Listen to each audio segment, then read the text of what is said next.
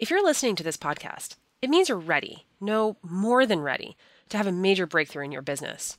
You're hungry for change and you're hungry for growth, and that's why you're feeding your mind right now with all this valuable information. But to drive those changes, to be really smart about what you're doing, and to make the right choices before you take massive action, you need help from someone who's been there, someone who's going to coach you through it, even just someone to get you started on your journey. That's why Tony Robbins is offering a free one to one business strategy session from one of his top business coaches, a $600 value, completely free, no strings attached.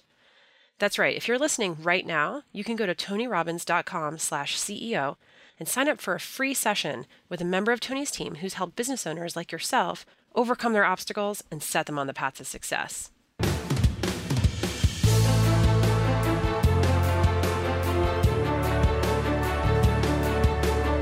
There are two types of people those that see what they want, and those that see what stand in the way of what they want.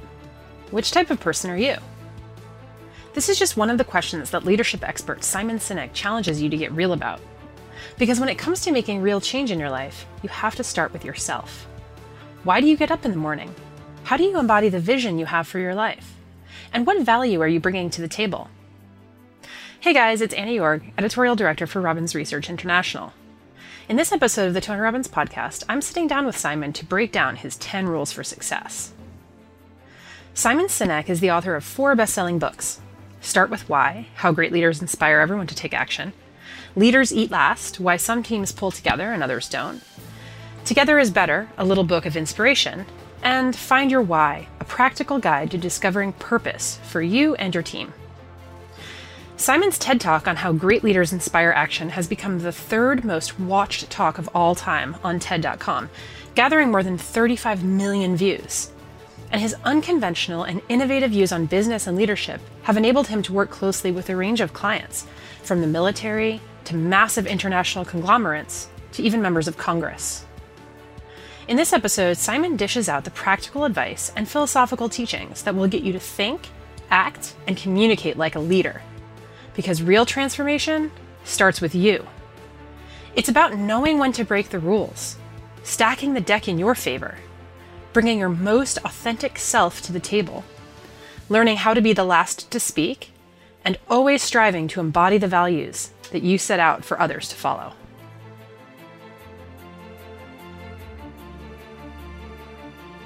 All right, well, Simon, welcome to the Tony Robbins podcast. Thanks for having me. Yeah. So I would love to go through something that we found on YouTube, very interesting. It's called uh, Simon Sinek's 10 Rules for Success. And, you know, we watched this and we were going through and we are thinking, wow, this is, it's, it's catchy. There's like a, there's even like a still, it's got lots of views. I think it actually right now has one, 1.6 million views. Um, and we were sort of wondering, you know, it looks like a compilation from a fan, and this is not actually something that you created yourself, right? That is correct. I I didn't make that, um, but I have to tell you, I am so proud, and I love that somebody did.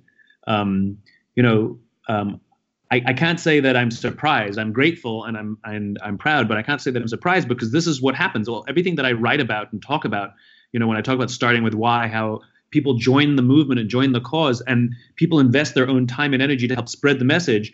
And i'm simply a messenger and people are using my words to talk about what they want to talk about you know? So here's somebody who's interested in helping others succeed. Here's somebody who's interested in giving um, uh, serving people and giving content away.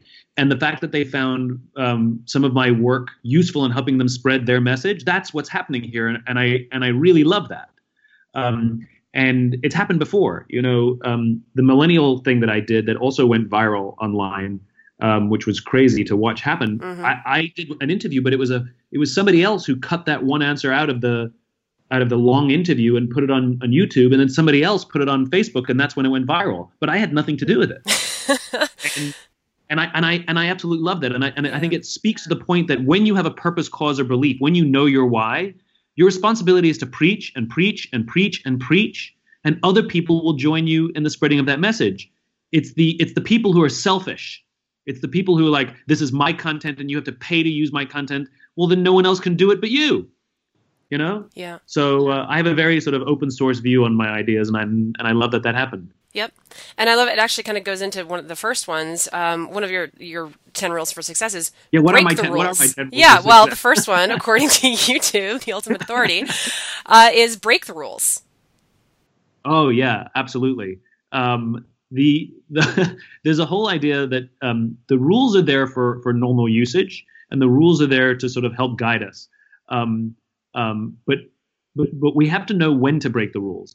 And so what I what I totally reject is the flagrant breaking of rules simply to break the rules, or people who who are difficult and break the rules and they like to wrap themselves in this. Well, I'm an entrepreneur, or I'm a rule breaker, or I'm an iconoclast, but not when you hurt other people. You know.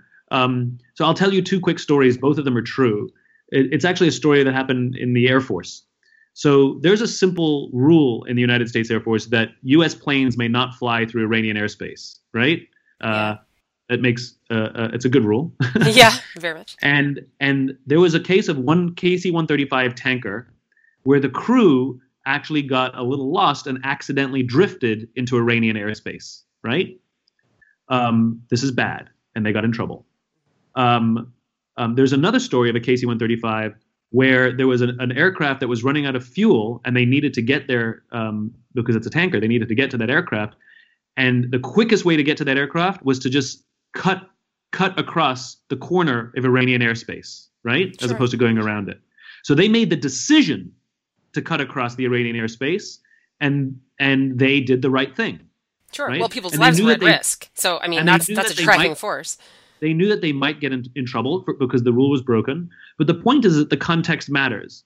Like technically they both broke the same rule, but but not really because the, one of them got lost, and the context of the other one is that they were trying to do the right thing to save the life of somebody else, right? Sure. So, so yes, I absolutely believe in breaking the rules, but not through stupidity, first of all, and also not just through flagrant violation for the sake of breaking the rules. There has to be a moral or ethical cause that's driving the breaking of that rule which is why I believe in the idea of knowing your why, this purpose, cause, or belief that drives us. And we are entitled to figure every which way out to achieve our why and drive our cause, as long as it doesn't hurt anybody and as long as it doesn't get in the way of other people doing whatever it is they're doing. Sure. So do you believe, you know, in a business context that somebody should pre-frame their audience when they go into say a meeting and they're brainstorming and they want to do something that's a little bit, you know, outside of the ordinary, outside of the status quo.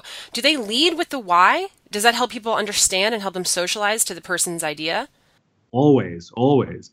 I I rarely if ever go to a meeting where I don't say why I'm in the meeting sometimes I call the meeting. If it's my meeting, I say, let me tell you why I wanted to have this meeting. And I talk about my purpose and my cause and my vision. I imagine a world in which the vast majority of people wake up every single morning inspired to go to work, feel safe when they're there, and return home fulfilled at the end of the day. And the meetings that I will have are because I meet people or meet companies that I believe could help me work to achieve this vision, right? Yeah. And likewise, if somebody else called the meeting, I'll say, I'll either ask, can you tell me why you called this meeting? And at some point, I'll say, let me tell you why I decided to come to this meeting.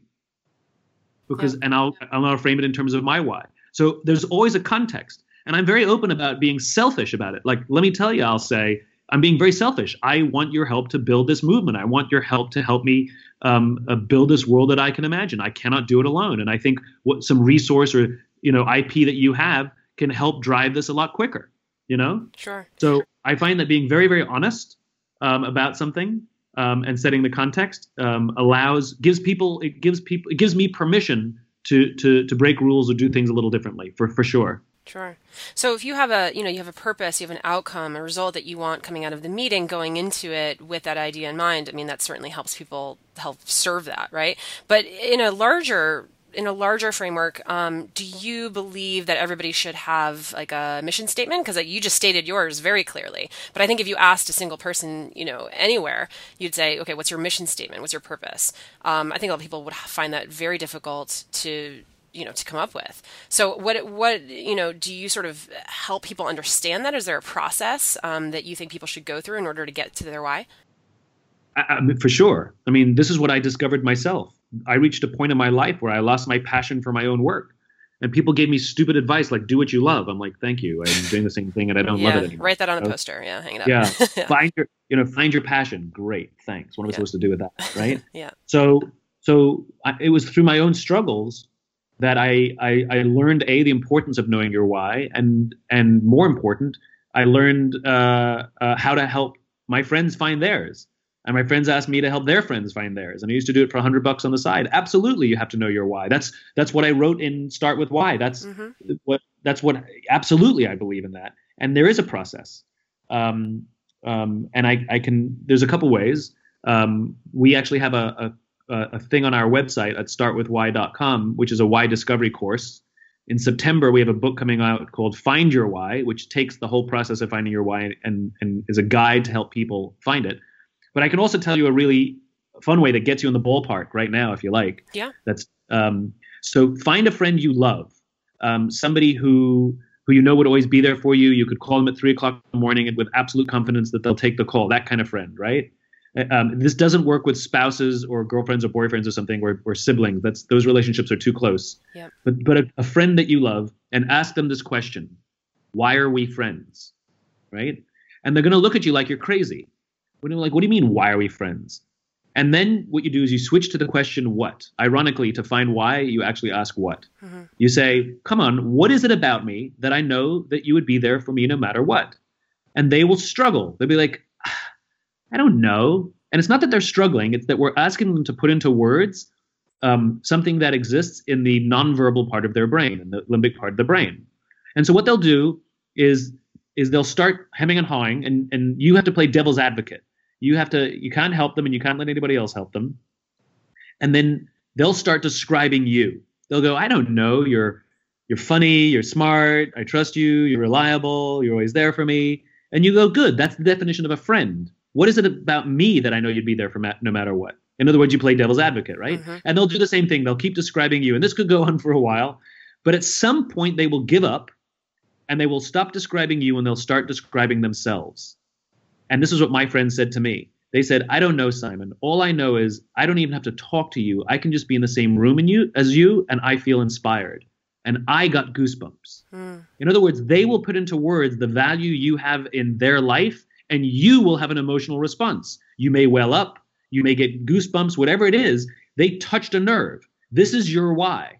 And you can do this with multiple friends, and they'll either say the exact same thing or they'll come very close to saying the exact same thing because your why is the thing you give to the world. It's the value you offer. And the reason your friends love you is because it's you. The value you offer is the value you have in their lives. And so it's it's a fun way to get in the ballpark with what your why is. That is really nice because they help you verbalize. Because, like you said, you're too close; you can't quite identify it. They, they help you. They help you see what you cannot see yourself. Yep.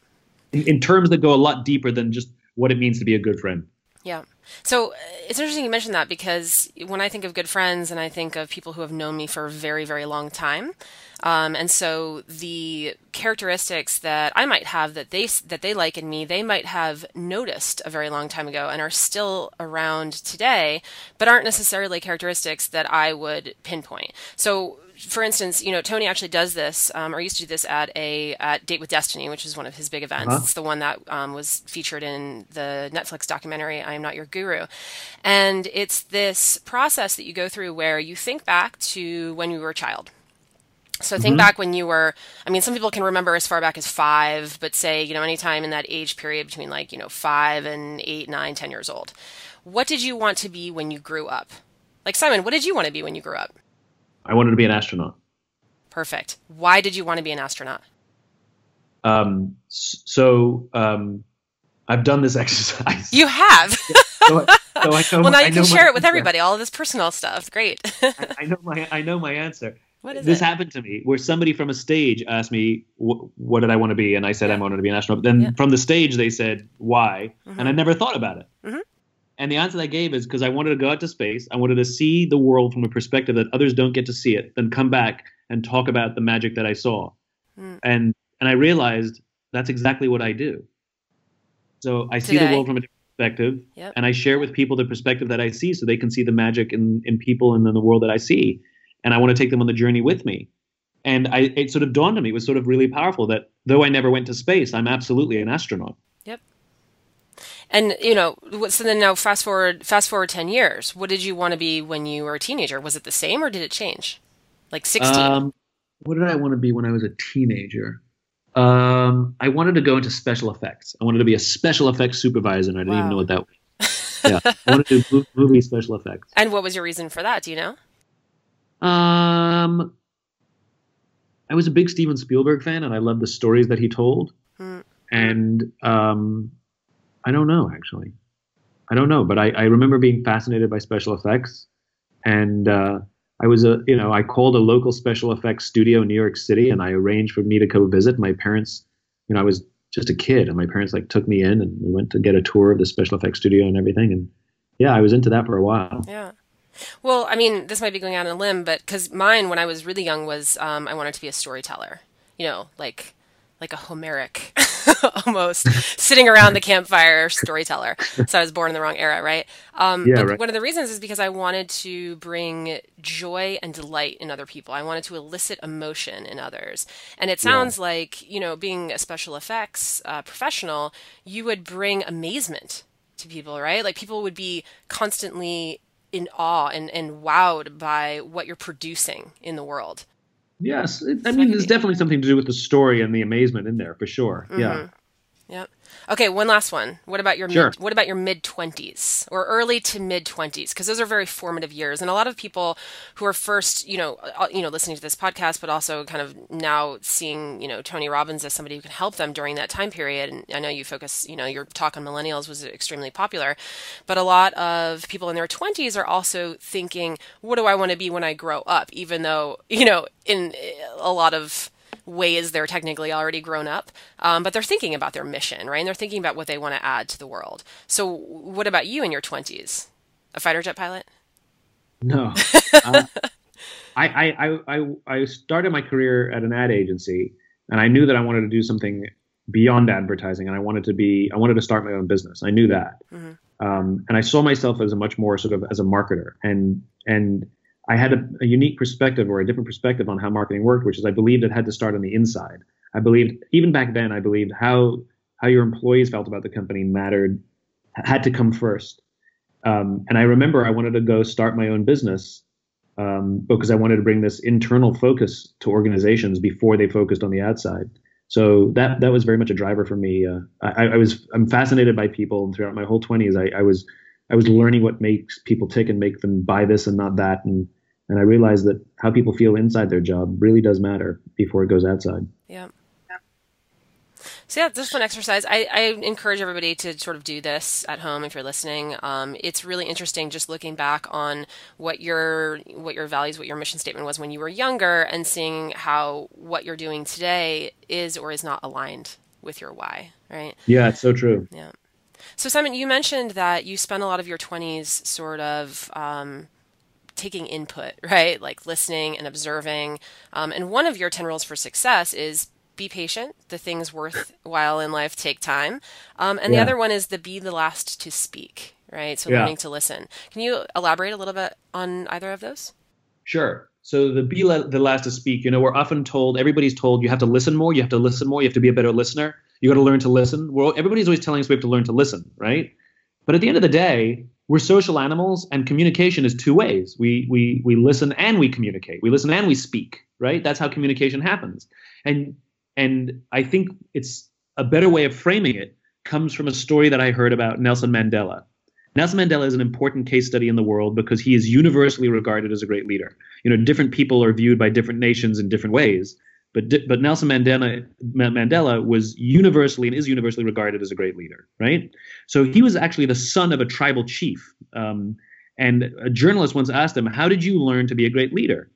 And he explained how when he was a kid, he remembered going to tribal meetings with his father, and he remembers two things: one, they always sat in a circle, and two, his father was always the last to speak. And I think that is a better way of framing being a better listener which is to practice being the last to speak.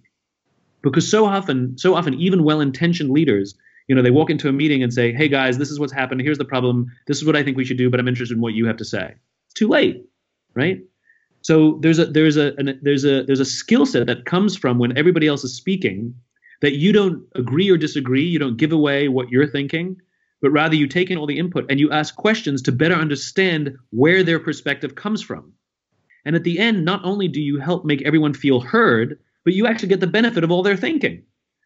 Um, and so, so I like the idea. Instead of telling people you need to be a better listener, I, I like to say to people you need to practice being the last to speak.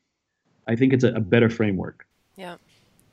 So you mentioned, you know, if you're in a group setting, being the last to speak and sort of you know getting value from other people and letting them you know input their their thoughts into the conversation. And one of your 10 rules is stack the deck right? So surround yourself with people who who want to be with you. Be in an environment that highlights your strengths. What if you walk into that room and you're the last to speak but the people in that room aren't necessarily upping the ante, if you know what I mean, right? So, how do you, let's say you're a business owner or you're in a, in a corporate environment, how do you stack your deck? How do you make sure that the people in that room are going to, you know, have the ideas that that are that are not worth listening to, but that are going to essentially build something greater? Um, right. What's what's kind of like a dream team? I mean, Charles Duhigg does a lot of work, right, with uh, group dynamics and what's the best yeah. group dynamic. And I know Google has done a lot of studies on this, but what's your what's your sort of uh, approach to to creating that that group? So stacking the deck um, means putting yourself in a position of natural strength, right? Um, um, it means um, not trying to uh, convince people that they need to do business with you, but rather inspire people to do business with you. So a long time ago, when my career was just starting, and I had no no books, no TED Talk, no nothing. Um, I remember, you know, my work was starting to get some traction, and people would introduce me to somebody. Um, and this is a true story. Somebody I was on the phone with a potential client, and he said to me, "Convince me why I should hire you." And my answer was, "Don't." Right? Oh. Because basically, somebody who's forcing me to defend my work, yeah. forcing me to convince him why I should hire me, that means I can flash forwards and everything I recommend, he's going to say, convince me why I should do this, as opposed to wanting to learn my perspective, right? So I'm a great believer of following the law of diffusion of innovations, which is I want to surround myself with the early adopters, the people who believe what I believe. They may not agree um, with the the the the the, um, the tactics. They may have differences of opinion. They may not think that I've got a fully baked picture, but they're like, you're onto something. I think there's something really interesting here, and I would love to work with you and see what we can do. Who understand that understand that it's an imperfect process, and that's what stacking the deck means. It means working with people who are more likely to work together with you rather than forcing you constantly to defend everything you say and everything you do. In other words, it, it's it's based on trust and common values. That's what stacking the deck means um, it's it's the same mentality as hiring for for culture, not just for skills. Mm. You know, you want to you. It's the same mentality, which is you're stacking the deck that someone will work will more likely work out of love and passion and will work hard to solve the problem rather than just keep demanding more money or or criticizing or being a being a thorn in the side just because they happen to be high priced and and and have some skill set that that that they help somebody else do you know yeah yeah you mentioned so, like if they believe what you believe they'll put their blood sweat and tears into it that's exactly right. So that's what stacking the deck means. It it it it it, doesn't mean um, um, cheating. What it means is putting yourself in a position where success is a more likely scenario, simply because you've surrounded yourself with people who believe what you believe and share your vision and share your values, or you share theirs, um, and working with clients who or, who, who feel the same way. Um, um, and that doesn't mean that you can't uh, explain your work, but uh, but when somebody says, "Convince me why I should hire you," like then don't hire me. You yeah. know. yep. Yeah, and you mentioned, you know, when you work with clients too, you need to have that same belief system. And I think a lot of times, especially when people are first starting out and they're working with, you know, third parties, or let's say they're trying to, you know, sell their own services, they keep saying yes right? And one of the, you know, we have a whole thing, Tony Robbins, where he's like the power of no, like learn yeah. when to fire your clients or not accept the job to mm. begin with. And yes. one of the things, and especially, you know, young people run into this all the time, but they tell people what they think they want to hear. And that's one of your rules is you need to be authentic. So yes. there, in some cases, I think people do that and it, you know, kind of backfires on them early yes. on, but in the long run, it pays off. Do you have any examples of that or, you know, sort of expand on that? Yeah. So being authentic, it's a word that's thrown around too much, right? And so it's lost its meaning. Sure. But what it what it really means is saying and doing the things you actually believe. And being honest is actually really easy. All it means is you tell the truth. That's it, right? And that doesn't mean you have to be mean. Like people keep talking about brutal honesty. Nobody says honesty has to be brutal. It just hmm. has to be true. Yep. So when somebody says, "Do I look fat in these jeans?" you can say, "I like the other jeans on you better." Right? Yeah. It's true and it's honest, but it's not mean, right? Well, it has to be constructive, right? It has to be It constructive, further right. purpose, yeah. I- I- I- exactly right. So, um, I, so I, I think when we talk about being authentic, what it means is not trying to bend ourselves in knots and pretend something we aren't simply to land the business. That's like you know saying you love the ballet because you're out on a date with somebody who loves the ballet when really you hate the ballet. hmm It's good, you know. The truth will always be revealed in time. So why not just out with it in the early days? You know, Yep, absolutely. because all you revealed later on is that you lied. Yep, That's it. yep. And then you become untrustworthy. then you become well at least at least somebody will doubt you know it, well it becomes selfish doesn't it i lied so i could win the business Sure. yeah that benefits you but i'm in the equation as well you weren't trying to help me help me with uh, whatever your service was that's all you saw me with was a was as a dollar sign you know you just saw me as you know it's like that that looney tunes cartoon where you know daffy duck's really hungry and he looks at bugs Buzzy, bunny and he looks like a turkey Yeah. you know he transforms. Yep. It's all about yeah, perspective. I mean, like, yep, and you what just you see need. it, you just see that's all you see. You see me as a dollar sign. I thought you were trying to help me. Yeah. You know, so it's it's it's in an inauthentic and disingenuous. So as part of that too um, is, I believe, uh, accountability, right? So one of your tips is take accountability. You know, you can take credit for the good when you also take accountability and you take blame for the bad. What is um, maybe an example of something in the workplace or um, for a business owner that you think um, where, where that principle is, is applied? So it's really funny. Um, you know, like I have a friend who invests money, and if he does well, he'll tell me it's because he's a genius, and if he does badly, he'll tell me because it's the market. It's somebody else's fault. Yep. It's somebody else's fault. Yeah. So you, you you can have it both ways. You can either be a genius or an idiot, Mhm. right? Either one of those. I was a genius, I was an idiot, or I was really lucky, I was really unlucky. The market went in my favor, the market didn't go in my favor. But you can't mix and match the logics, you know. hmm So you can either be lucky or unlucky, or you can be a genius or an idiot. And I think um, that's all it means. That you can accept credit for when things go well if you're willing to say, "Ooh, my bad," when things go wrong. You know. Sure. But I think you have to earn that right. Um, and and accountability just means you take responsibility for your actions. That's what it means. Um, and so if something goes haywire, well, I mean, you see this in leadership a lot. You know, you see someone struggling, and instead of yelling at them, you say to them, "You know what? My bad. I Mhm. didn't give you enough training, or I, I assumed that you knew more than you did, and that's that's my bad. My bad. I am so sorry to put you in a situation where you were more likely to to do badly. I feel awful." As Yeah. opposed to yelling and screaming, Yeah. you know. Well, because then they'll go into fight or flight, and then also they'll get defensive. So it's a good way to. Yeah, and and look, happening. there are there are times when discipline is fine, and there are times where somebody did screw up, and there are times where, but but it's amazing how often that when something goes wrong, it's it's amazing how we the person who's in the position of authority takes no responsibility in that in that. Like think about hiring and firing, right? We hire somebody thinking they're amazing, they don't work out, and then we tell them that they're stupid and that they're idiots and their performance is down, and we fire them. Well, do we take no accountability that we completely misjudge the situation, or maybe hired them based on all the wrong factors? Like, as opposed, why can't we say, "I'm really, really, really sorry. I think I've made a huge mistake here, um, because I, I'm I'm not sure you're a good fit for the organization, and and I fear that you may feel the same way because I can't imagine you're happy and your performance has been suffering, and I can't imagine that feels good.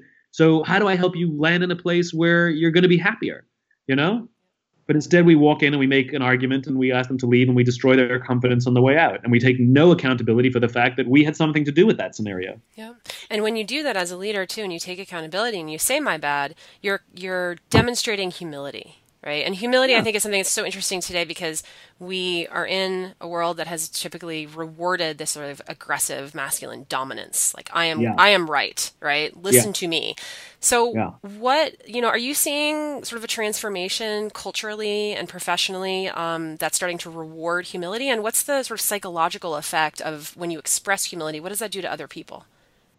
Well, look, it's embarrassing that I have a career, right? I talk about trust and cooperation, and there should be no demand for my work. Yeah. You know, so let's see it as an opportunity that there is demand for this stuff, and that it has been missing, and now people want more of it. So it's not that there's been a transformation. We've always been attracted to the humble leader. Um, the humble leader is able to build a more long-lasting uh, organization where the the bombastic command and control they may have results, but in the short term, uh, it, it, it's just it just can't last. You know, Yeah. So it's not like I'm. It's not like this is a new idea that humility is a good thing. We've seen it throughout history, um, and we're drawn to people who are humble because it makes us feel like they're human. You know, yeah. um, it also empo- makes us feel empowered that they they that, that they sort of give us the opportunity to help mold our own careers and our own jobs and our own lives and make decisions in our own work rather than than them always knowing more and them knowing best. Um, you know, we, we, we, of course we like people who are humble because they allow us to to exercise our own our own strengths and and and uh, talents. Um, so that's not a new thing, but I am glad that that there is a movement to reject many of the business philosophies that were popularized in the 80s and 90s, mm-hmm. which is what you're talking about. Remember, the 80s and 90s were boom years of relative peace, and many of the business philosophies that were espoused back then that are still normal today were for those times. The whole idea of being bombastic and greed is good, mm-hmm. and and these sort of overly masculine sort of uh, aggression uh, um, in management style, even the whole idea of using mass layoffs, you know, using people's livelihoods to balance the books this year on a regular basis did not exist in the United States prior to the 1980s. It did not exist. Um, so the good news is, is what what did what worked then cannot work now. And I'm glad to see that people are starting to be open. That maybe those business philosophies that were so so uh, that are still common today, um, that were popularized, you know, over over a generation ago, are, are losing favor because, quite frankly, they just don't work anymore. Yeah. And there's so much transparency now too. I mean, if you are doing something um, you know, as a business that, you know, th- that is something that is not in alignment with what people are demanding now culturally, um, you get called out on it. I mean, we hear about it every day. Yeah, exactly. Um, and uh, and people are, are, are patient with you if if they see you as humble and honest. Um, you're allowed to make mistakes. It's when you present yourself as perfect that every slip up, you're it's over. You know. Sure. Yeah. So presenting this idea of perfection, and you talk about this um, quite a bit in terms of social media. You know, people have this filter, um, and everything is, you know, unicorns and rainbows on on social media, um, yeah. and they're constantly comparing themselves to other people. But one of your rules for success is that you should not be using others as a benchmark for success, because the goal isn't to be the best every day right? That's like a finite construction. That the infinite right. player knows that there are ups and downs, and sometimes you're ahead and sometimes not. So, right. can you talk a little bit more about how you need to outdo yourself and not other people? Sure. So, there's no such thing as winning business, right? You can win a game of baseball, right? Um, you can win at tennis because the game is over. You know, when the when whoever has the the higher score at the end of however whatever the period is, and that's it. We all go home. The game is over. But there's no such thing as winning the game of business. Right? The game is infinite. And so I get a kick out of listening to uh, uh, people talk about beating their client, beating their competition, or mm-hmm. being number one, or being the best, based on what agreed upon score, based on what agreed upon metric, based on what agreed upon time frame. You can be ahead and you can be behind, but you can never be the best because it's a temporary. It's temporary. Sure. Right. Um, and so it's a fool's game to uh, to try and outdo your competition, especially when you're picking your own metrics and you're picking your own time frames. So I may say I'm gonna I was the best this year, but over the course of ten years, you're you you you you're way way way behind. So what I find is that the the the, the best longest lasting organizations that have the most success over time um, understand uh, as you said, sometimes they're ahead and sometimes they're behind. Sometimes their product is better and sometimes their their competition's product is better. But the goal isn't to necessarily beat their competition, it's to outdo themselves. And that doesn't mean that you ignore your competition. You can absolutely watch them and you can make tactical changes. But but it's it's crazy to make a strategic change because of a reaction that your your competitor does. Right. Um, you're either you're either always going to be Johnny come lately, or you're going to be all over the place. And you're assuming that they're running a rational business. You're assuming that they know that they know what they're doing. We have no idea of their internal politics. Not to mention the fact that you don't even know who all your competitors are. You're picking based on the ones you know. That's not everyone, and that doesn't include all the startups that you've never heard of. Mm-hmm. So, so who are you really competing against? Abstraction, right? So we can drive ourselves nuts. Um, so I, I, I found that the, the, the best organizations look to improve the, their systems to make their systems better than how they operated the week or the month or the year before, and to make their product better than it was the month or the year before. And that the way they hire, the way they communicate, the way everything they're doing, they're trying to make better than themselves. It's a constant state of improvement. Just like human beings, wouldn't you hate to be friends with someone who's trying to be better than you? Yeah. Would you rather be friends with somebody who's just trying to be a better version of themselves? Absolutely. Organizations are exactly the same. There's if when they're when when organizations are devoted to self improvement, they outlast over the long term, and they're happier and they're happier organizations. They're more fun to work for as well, and there's more room for innovation. Sure, because they're trying to out innovate themselves, right? Not other people or other and they companies. never ever ever believe that they're the best because if you're the best then the game's over right Mhm, and now sit complacency back. sits in and you end up defending your position as opposed to advancing your position um, and and no one's no one wants to be in a defensive posture so it's it's uh, it's a much more productive way to live and build an organization to try and outdo yourself Yep. And when you don't you can be okay with it and be like all right let's try again. Let's figure out what what didn't work there and let's fix it for the next time you know? Mm-hmm. Yeah, and that's something that you can also, you know, if you have a culture of that and you sort of share that internally, then each individual person, you know, I like that you say that businesses are essentially just like individuals. They're constantly trying to be the best version of themselves. But what's nice is that there's probably a trickle down effect. When you run your business that way, then people will look at themselves that way within the organization as well. So you'll get people, you know, sort of pursuing higher levels of professionalism or improving, you know, their own strategies and tactics um, because they see that at a macro level. That's 100% true. Or uh, you know, the culture of the organization is is how the people will operate and interact in the in, inside the organization as well. So a, an organization built on self-improvement means all the people themselves will be devoted to to improving themselves. It means communication flows uh, much easier. It means there's less passive aggression. Um, there's la- there's there's uh, there's more effective confrontation, or we like to say, carefrontation. Did you just make that up? I didn't. I, I stole it from someone, but I absolutely love it. you know, all the best things are just stolen from other people, but then maybe just you know shared a little more, verbalized maybe some more, more succinctly. Um, you know, it's interesting you talk about you know competition and you know internal culture sometimes being um, not necessarily healthy. Um, and today, the combination of that internal and external pressure equals stress, right?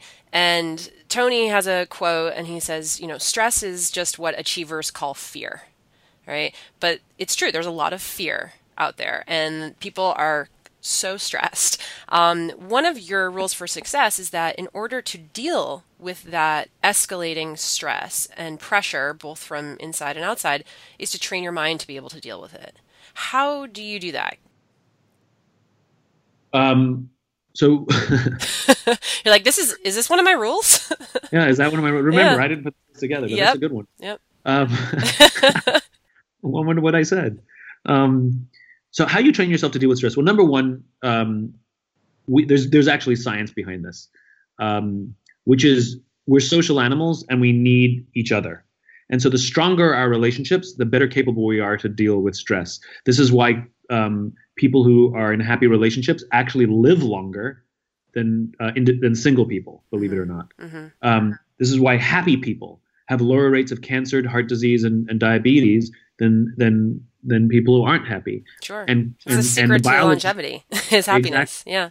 exactly. And the secret to happiness is relationships. Um, it's when we feel that someone has our backs. It's when we, somebody feel, that we feel loved and that we get to love.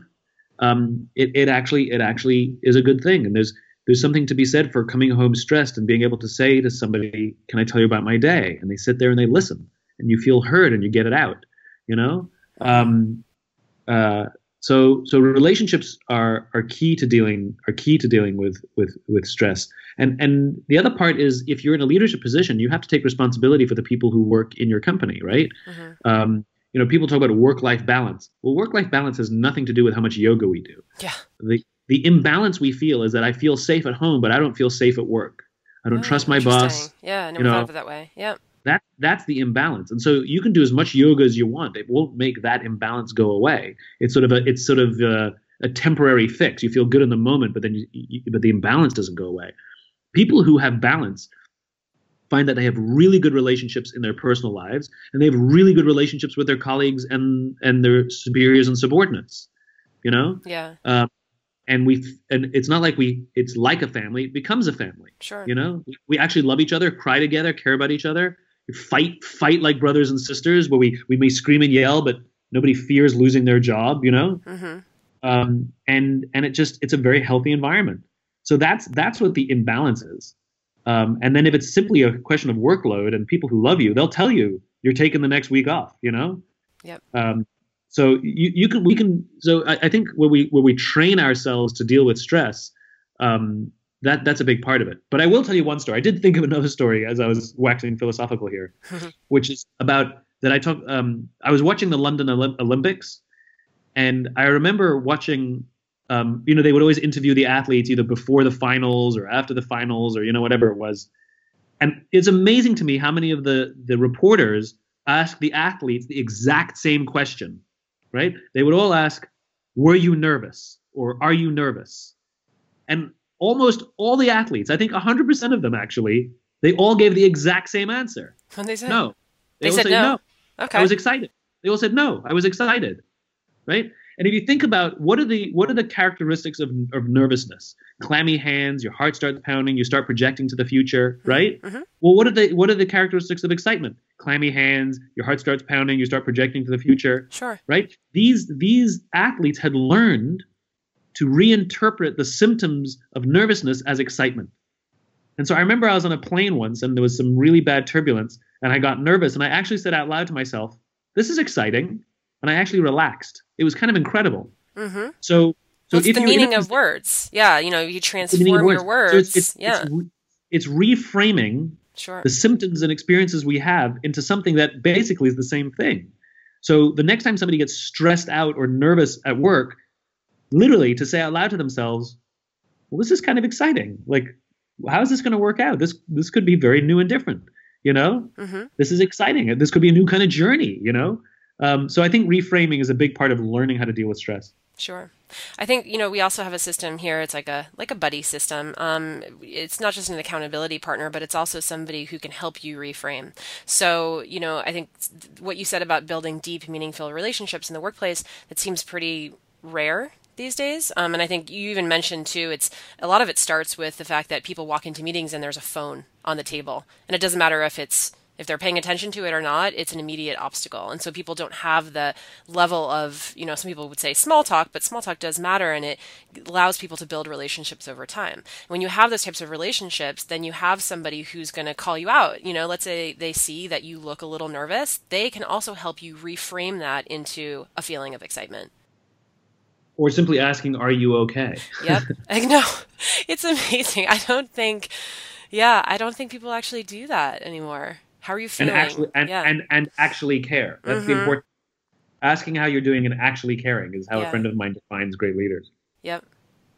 Are there some things that leaders can do, small things, um, you know, other than the removing phones, but uh, you know, because it, it's so popular these days to call culture building uh, things like, oh, we're going to have a foosball tournament, or we're going to happy hour, and they're they almost seem like things that should be creating these relationships, but in some ways they almost stand as an obstacle to them.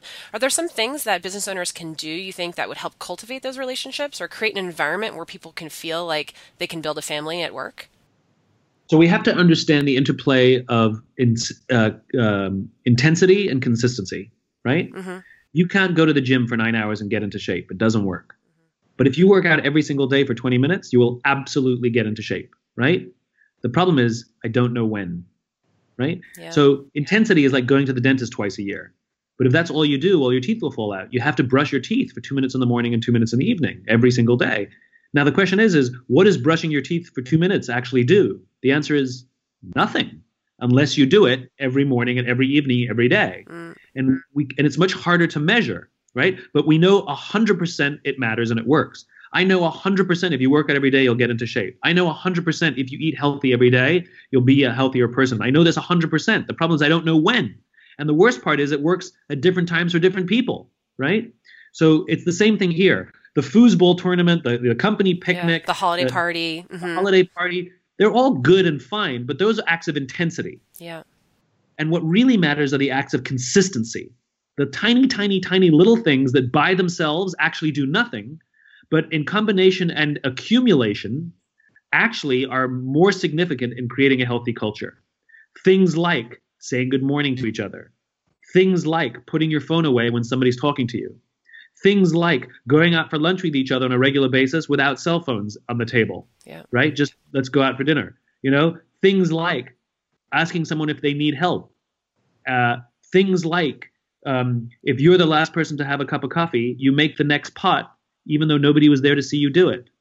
Things like roaming the hallways if you're in a position of leadership and just checking in on people, seeing if there's anything they need to do their jobs better. Things like practicing empathy, that when someone's uh, struggling, instead of walking into their office and saying, your numbers are down for the third quarter in a row. We've had this conversation before. If you don't pick up your numbers in the fourth quarter, I don't know what's going to happen. Instead, you walk into their office and say, Your numbers are down for the third quarter in a row. We've had this conversation before. Are you okay? I'm worried about you. This is not like you. Right? Like these little, little things that by themselves do nothing. As I said before, asking somebody how you're how they're doing and actually caring about the answer. But if you do all of these things, or at least a number of these things and many more, what starts to happen is trust builds, cooperation builds. It's like friendship. It's like falling in love. You know, buying buying flowers on Valentine's Day and remembering their birthday is not what makes somebody fall in love. It's the little little little things you do on a daily basis that make somebody realize and discover, oh my God, I've fallen in love. But I don't know how long it takes, and I don't know what day it's going to happen. And the worst part is, once you are in shape, once you are healthy, once you are in love, you actually have to keep doing all those little things every day. You can't stop.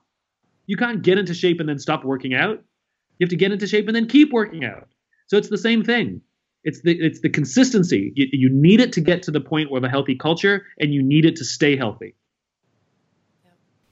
It's interesting because all of these small things, I think philosophically we understand that. And a lot of business owners use that same approach when it comes to business.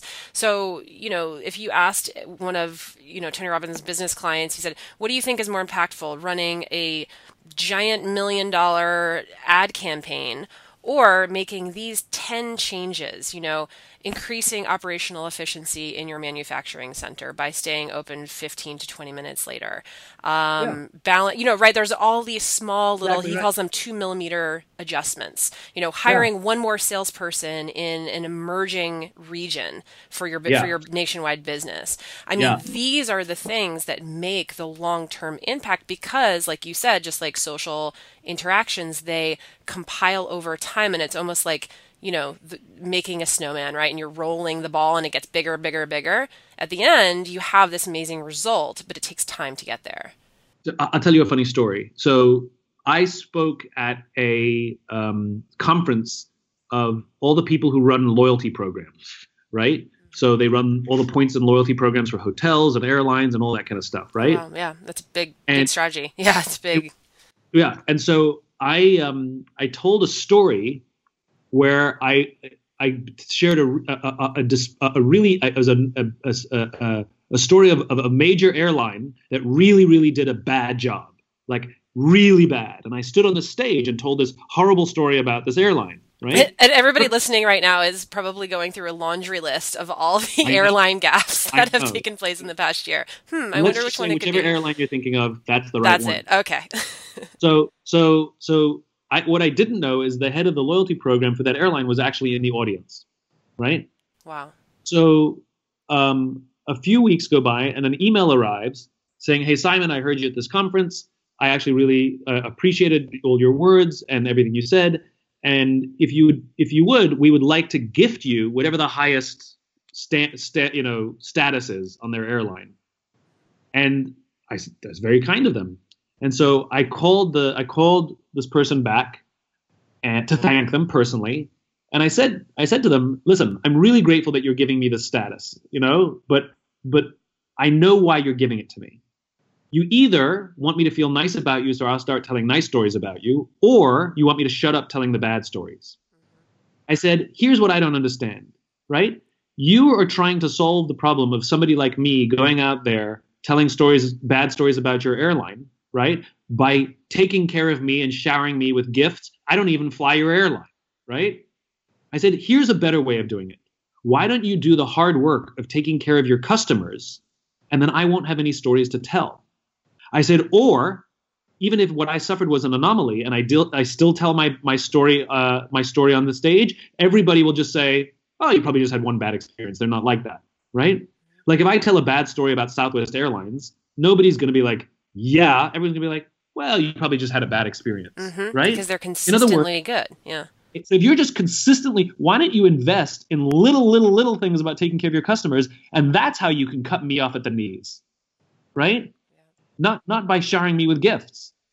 Um, so it's it's exactly what we're talking about here, which is unfortunately it takes longer, and it's the consistency. We don't know exactly when it's going to work, but it's much more effective, and it lasts. The impact lasts much longer. So I'm all about I'm all about focusing on on, on doing the right thing lots of times rather than trying to to to to sort of cheat the system and, and, and just do it once or twice with big things. Sure. Yeah, looking at sustainability as opposed to the the quick fix and that sort of, right. you know, hacking mentality. Yeah, and the intensity is fine. Like the big stuff matters, but not not not when it's the only thing. Right. Well, Simon, we've gone through your 10 rules of success, and it's obvious you have a lot more.